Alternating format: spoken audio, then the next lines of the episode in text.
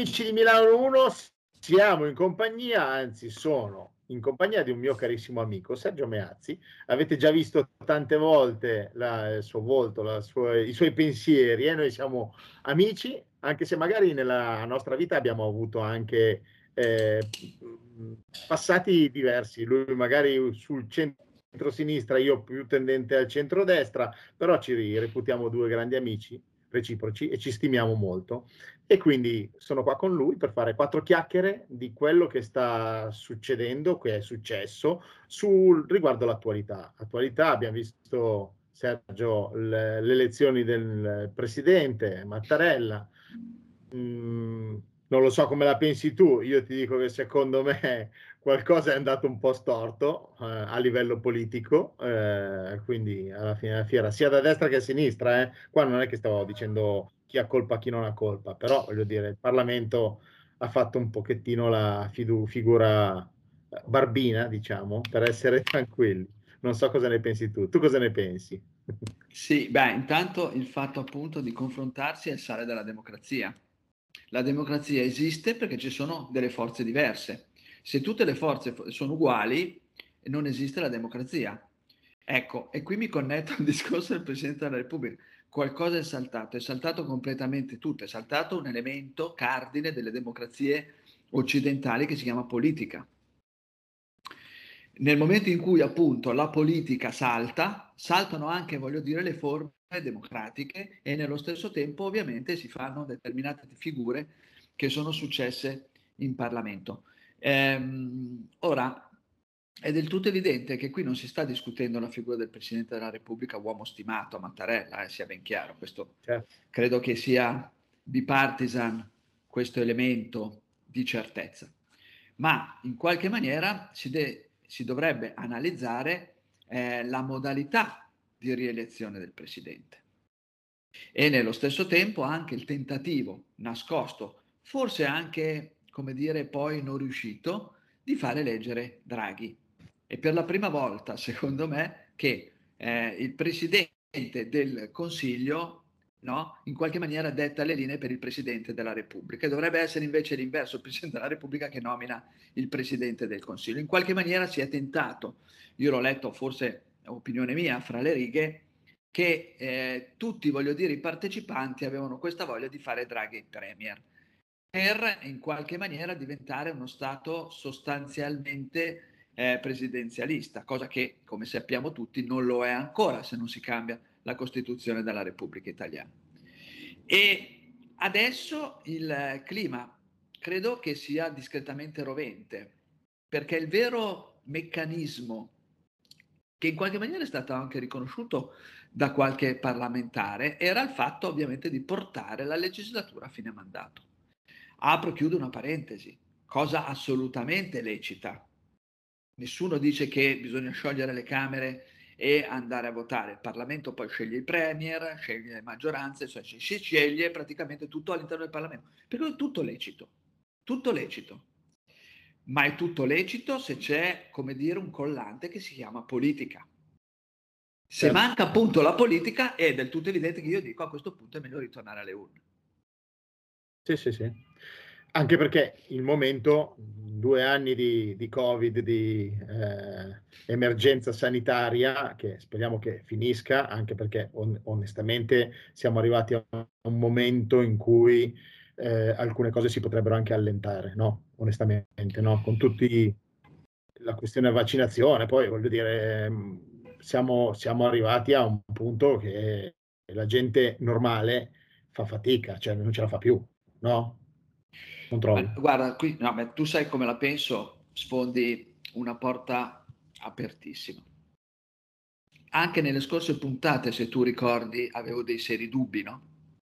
Ma più che dei seri dubbi mi ponevo semplicemente delle domande, che erano domande che credo che tutti, anche i telespettatori, si facevano.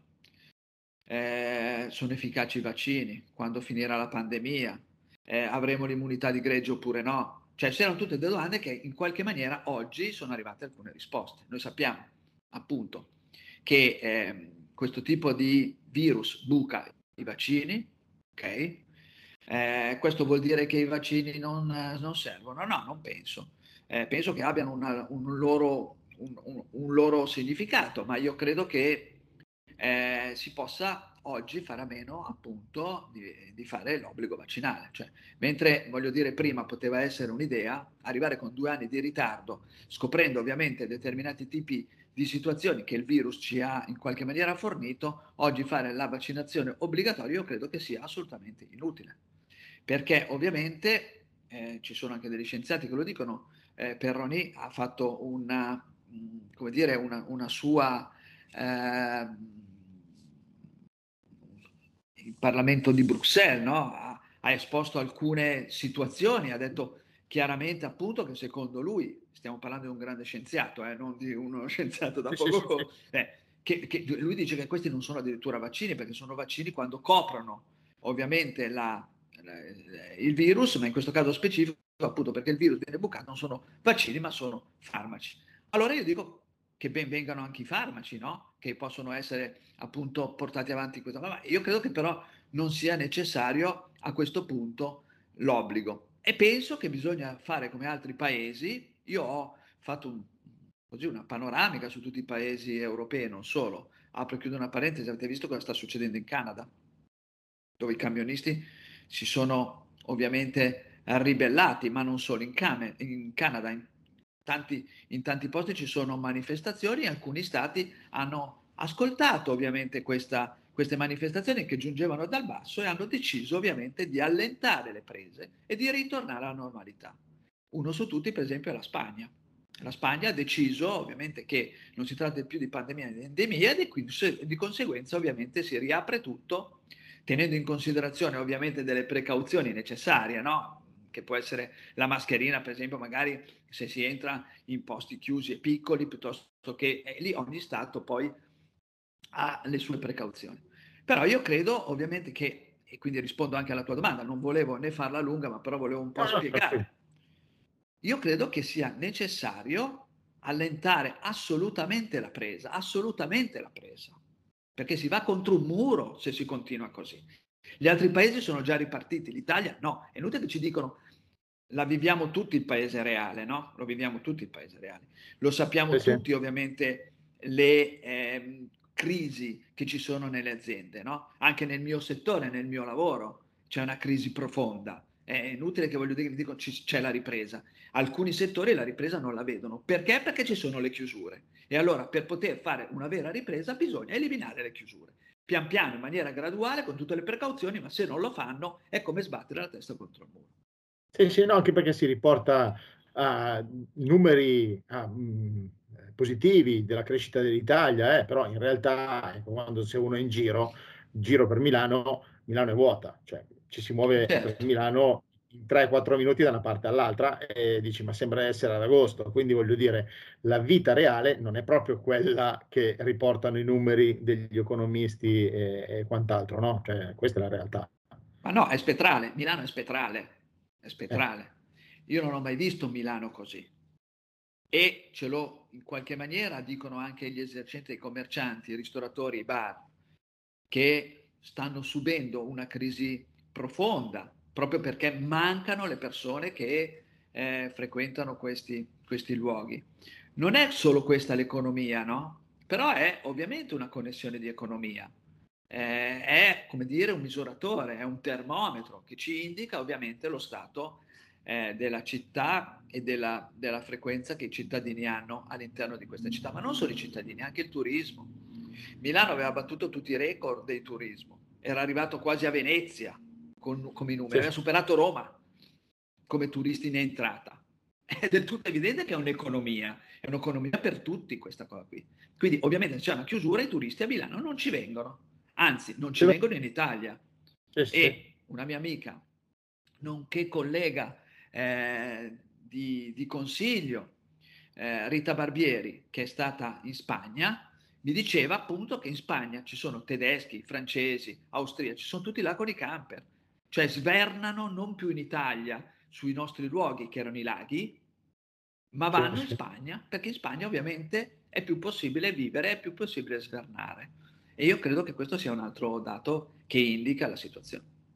Certo, perché anche negli anni eh, ultimi, negli ultimi anni, anche Sindaco Sala aveva piano piano cambiato un po' la fisionomia di Milano eh, facendola diventare molto turistica, no? Cioè, quindi eh, il turismo è una, una, pedina principale per Milano in questi anni, però sono due anni ormai che questo turismo eh, fa fatica e non c'è più, onestamente, no?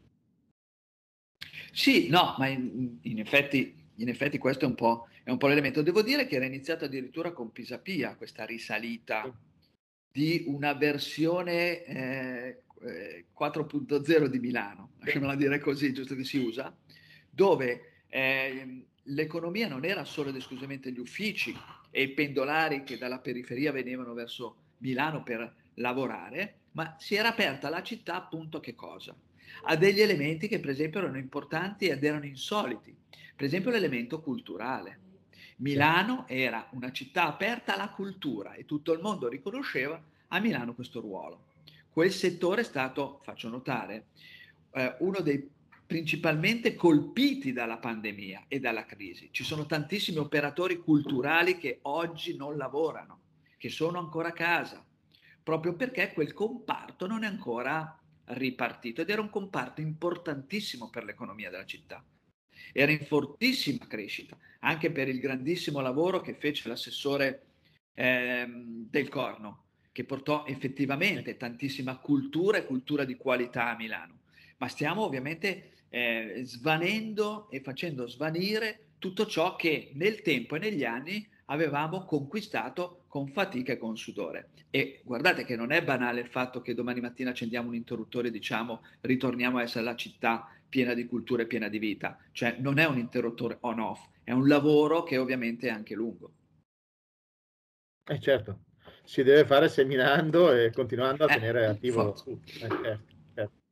Senti, parte politica. Ah, yeah devo ritornare un po' sulla politica, no? Perché io ho cercato dico... di sviarla, però. no, no, no, no, no, no, ma tranquillo, tanto voglio dire, noi facciamo un po' eh, politica da bar, dai, se da permettimi, tanto siamo solo io e te, ci sentono sì. in pochi, vai sì, tranquillo. Sì, sì. no, ascolta, dopo quello che eh, abbiamo visto in Parlamento con le elezioni di Mattarella, c'è stata la polemica, c'è la polemica, centrodestra non esiste più, la Meloni cosa fa? Eh? Però io ti dico, ma questo centrodestra che, tra virgolette, non esiste più, ma il centro-sinistra esiste? E questa è una bella domanda. Eh, no, perché... Di... Tu lo sai che io sono uno che dice quello che pensa, purtroppo. O per fortuna. Ci troviamo, ci troviamo, bene per quello, no? Perché siamo abituati sì. a dirci le cose come, come, stanno. E oggi dire le cose come uno le pensa, sai che insomma eh, non è facilissimo. Insomma. Però si nasce così, diciamo, non è che... Allora, io intanto ti dico già una cosa.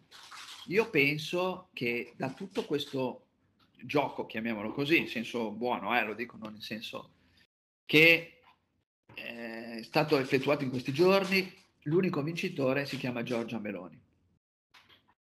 Perché è l'unica che è stata, guarda che detto da me ragazzi, cioè, eh, infatti, grande scoop. È un grande scoop, però è, è, come ti dicevo prima, bisogna dire le cose che si pensano, no? come, io la penso così, posso sbagliarmi, però questa è la mia idea. Perché è stata l'unica coerente, è stata l'unica che è stata in grado ovviamente di portare una sua linea, giusto o sbagliata, ma è una sua linea. Ha fatto inciampare Salvini, perché Salvini, non, diciamo la verità, senza offese a Matteo non ci ha capito nulla, non ci ha capito nulla dalle sberle che gli arrivavano da destra e da sinistra e lui si è trovato praticamente in mezzo con una nave piccolissima con un mare altissimo e quindi ha iniziato a sballottare fino a quando ovviamente non è andato alla deriva. Questa è la mia opinione. Forza Italia oramai, come sappiamo, è ai minimi storici e anche questa cosa del presidente Berlusconi sì, presidente Berlusconi no, secondo me l'ha un pochino indebolita, ma guardate che io sono convinto, come storicamente è sempre stato così, quando ci saranno le elezioni, questo centrodestra si ricompatta tutto, tutto. Ho dei seri dubbi invece se si ricompatta al centro-sinistra, perché da una parte potrebbe anche essere vero che in qualche maniera, apro chiudo una parentesi, il Partito Democratico aveva sempre detto no al secondo mandato Mattarella. Okay? Anzi, aveva fatto addirittura un'iniziativa dicendo che forse era il caso di rivedere la possibilità che ci siano due mandati per il Presidente della Repubblica. Quindi dire che poi è stata una vittoria, vabbè, è tirata per la giacchetta, ok? Però il vero problema è domani il centro-sinistra esce più rafforzato da questa, diciamo, eh, performance o meno rafforzato. Io credo che tutto sommato sia meno rafforzato, perché ovviamente deve tenere insieme tutto, mi sembra molto più facile per il centro-destra farlo che per il centro-sinistra. Mi sembra che le divisioni, ma non solo, guarda Paolo, dal punto di vista dei partiti o dei movimenti che sono rappresentati in Parlamento, c'è una sinistra, un centro-sinistra fuori da quel Parlamento, fuori da quel Parlamento, che loro non si rendono conto che ci sia. E questo credo che sia il più grande errore che stanno commettendo. Sì, sì. E forse questa... Eh, Posso solo interromperti per dire una cosa, scusami sì, sì. Eh, Paolo. Ah, tranquillo. Ci siamo già detti, quante fabbriche stanno dismettendo i lavoratori? E Ci questo... sono dei numeri, io su Facebook ogni tanto non dico mi diverto, anzi lo vado con drammaticità a elencarli. Sono aziende che delocalizzano, grandissime aziende che delocalizzano, altre che chiudono, altre che sfruttano il momento appunto per fare un po' di pulizia, quindi licenziare. Sono tutti lavoratori ovviamente in crisi, in crisi economica, in crisi sociale, in crisi familiare, perché poi eh, quando manca il lavoro di conseguenza e in connessione ovviamente subentrano tutti gli altri fattori. Tutte quelle persone oggi in quel Parlamento non sono rappresentate, non sono rappresentate. E allora una forza di centrosinistra, come la penso io, deve avere la, il coraggio di poter rappresentare quelle istanze che nascono fuori da quel Parlamento. Sergio, sono due anni che non, hanno, non parlano eh, di fuori de, del Covid e delle mascherine eh, sì. e, e, basta, cioè voglio dire, si parla solo di quello, anche l'informazione, devo essere onesto, eh, ha peccato, ha, fatto, ha, ha dei dei problemi grossi secondo me l'informazione oggi come oggi la gente non è informata su quello che succede nel paese se non il numero dei contagiati i numeri di ricoverati i numeri è... sono due anni che questa è la nostra informazione e onestamente trovo che sia una roba scandalosa quindi sono... quello che penso io eh? cioè, non è no che... no ma sono d'accordo ma guarda non so se avete visto la, io la chiamo la performance perché effettivamente è stata molto bella di Michele Santoro un po' di tempo fa eh, quando ovviamente Michele Santoro diceva ma l'informazione dov'è? La pluralità dell'informazione dov'è? No, e aveva ragione, non esiste pluralità, cioè esiste ovviamente un mainstream che eh, dice una cosa e dice solo quella, peraltro poi dati che vengono smentiti dopo poco tempo, perché poi non sono dati che eh, sono forever, sono dati ovviamente parziali che vengono continuamente smentiti, creano confusione, creano confusione anche nella popolazione. Quindi certo, l'informazione ha una grande colpa. Ha una grande colpa tenere, per esempio, in silenzio quei lavoratori che ti dicevo prima, che hanno perso il lavoro, quelle persone ovviamente che hanno dei problemi sociali, sono aumentate in maniera esponenziale eh, le patologie le, legate appunto a delle condizioni psicofisiche, psicologiche. I ragazzini oggi hanno dei problemi, vanno dallo psicologo per una situazione legata a questi due anni di pandemia, no? Anche loro si sono fatte le domande, quelli più giovani. E se andiamo a vedere i dati appunto dello, degli psicologi e degli psichiatri, sono aumentati in maniera esponenziale. È un problema sociale che ovviamente tutti noi dobbiamo provare a risolvere, soprattutto ovviamente chi ha le leve del potere. Eh, soprattutto la politica, dovrebbe tornare a fare la politica, no? Non è che... Dovrebbe appunto avere questo ruolo, sì, dovrebbe condizionale. Basta slogan magari, e più programmi, ma programmi seri, cioè nel senso portare avanti e sviluppare non quattro parole di dire basta tasse, sì, basta tasse e eh, tutti, le tasse, eh. ma come, cosa, dove, quando, cioè dare un po' di risposte, non solo lo slogan. Comunque, va bene. Sergio, io ti ringrazio. Eh, Posso solo dire un'ultima cosa che ci tengo, ma sì, certo. perché certo. la politica, l'abuso di stage l'abuso. Ci sono ragazzi che oramai, io ogni tanto parlo con loro, e una ragazza un giorno mi dice una cosa simpaticissima, mi ha detto no, gli ho detto ma tu cosa fai? Dice sono una professionista delle stage. Sono una professionista, ma come? Sì, sì, perché tanto sono tutti stage e io mi, mi collo come professionista, no? Però voglio dire, eh, l'ha detto come battuta, ma è una drammaticità. Hanno sostituito sostanzialmente che cosa? Il lavoro, un escamotage hanno fatto Ecco, su quella roba lì bisogna intervenire. Non è più possibile no? tenere dei contratti a 300-400 euro al mese, magari lavorando 40 ore settimanali. È uno sfruttamento ovviamente delle giovani intelligenze che deve assolutamente finire. Quella roba lì, per esempio, la politica dovrebbe provare a modificarla, per esempio, e smetterla con il supermercato dei contratti di lavoro. Tu entri col carrello e scegli il contratto che meglio credi. Quella roba lì non ha portato più lavoro, ne ha portato meno. Tanto è vero che nei periodi precedenti alla pandemia l'Italia dei salari è stata l'unica in Europa che non è cresciuta, ma anzi ha un segno meno importantissimo. Gli altri paesi avevano un più 40%. E nel certo. periodo pandemico, che, che, se ne dica appunto, tutti eh, i, i salari calano, ma l'Italia cala più del doppio. E allora, se la politica non fa questi ragionamenti, chi lo deve fare? Io e te, e facciamoli io e te. Eh, infatti, noi li facciamo volentieri. Va bene. Senti Sergio, io ti ringrazio, è stato un piacere come al solito, te, però ci vediamo presto. Ci vediamo presto perché qui una, cerchiamo di fare una nuova notizia, la notizia eh, in un modo nuovo. Siamo in web radio, siamo sulla pagina YouTube, siamo sul sito, siamo in podcast, quindi diciamo che eh, è possibile seguirci. E c'è anche il numero 342 397 2391, quindi se volete commentare, mandare numeri, vostre idee, vostre eh, domande, fatelo pure, noi ci siamo. Ti ringrazio ancora Sergio, ci vediamo alla prossima. Grazie a te, grazie a tutti voi, ciao. Grazie, ciao ciao.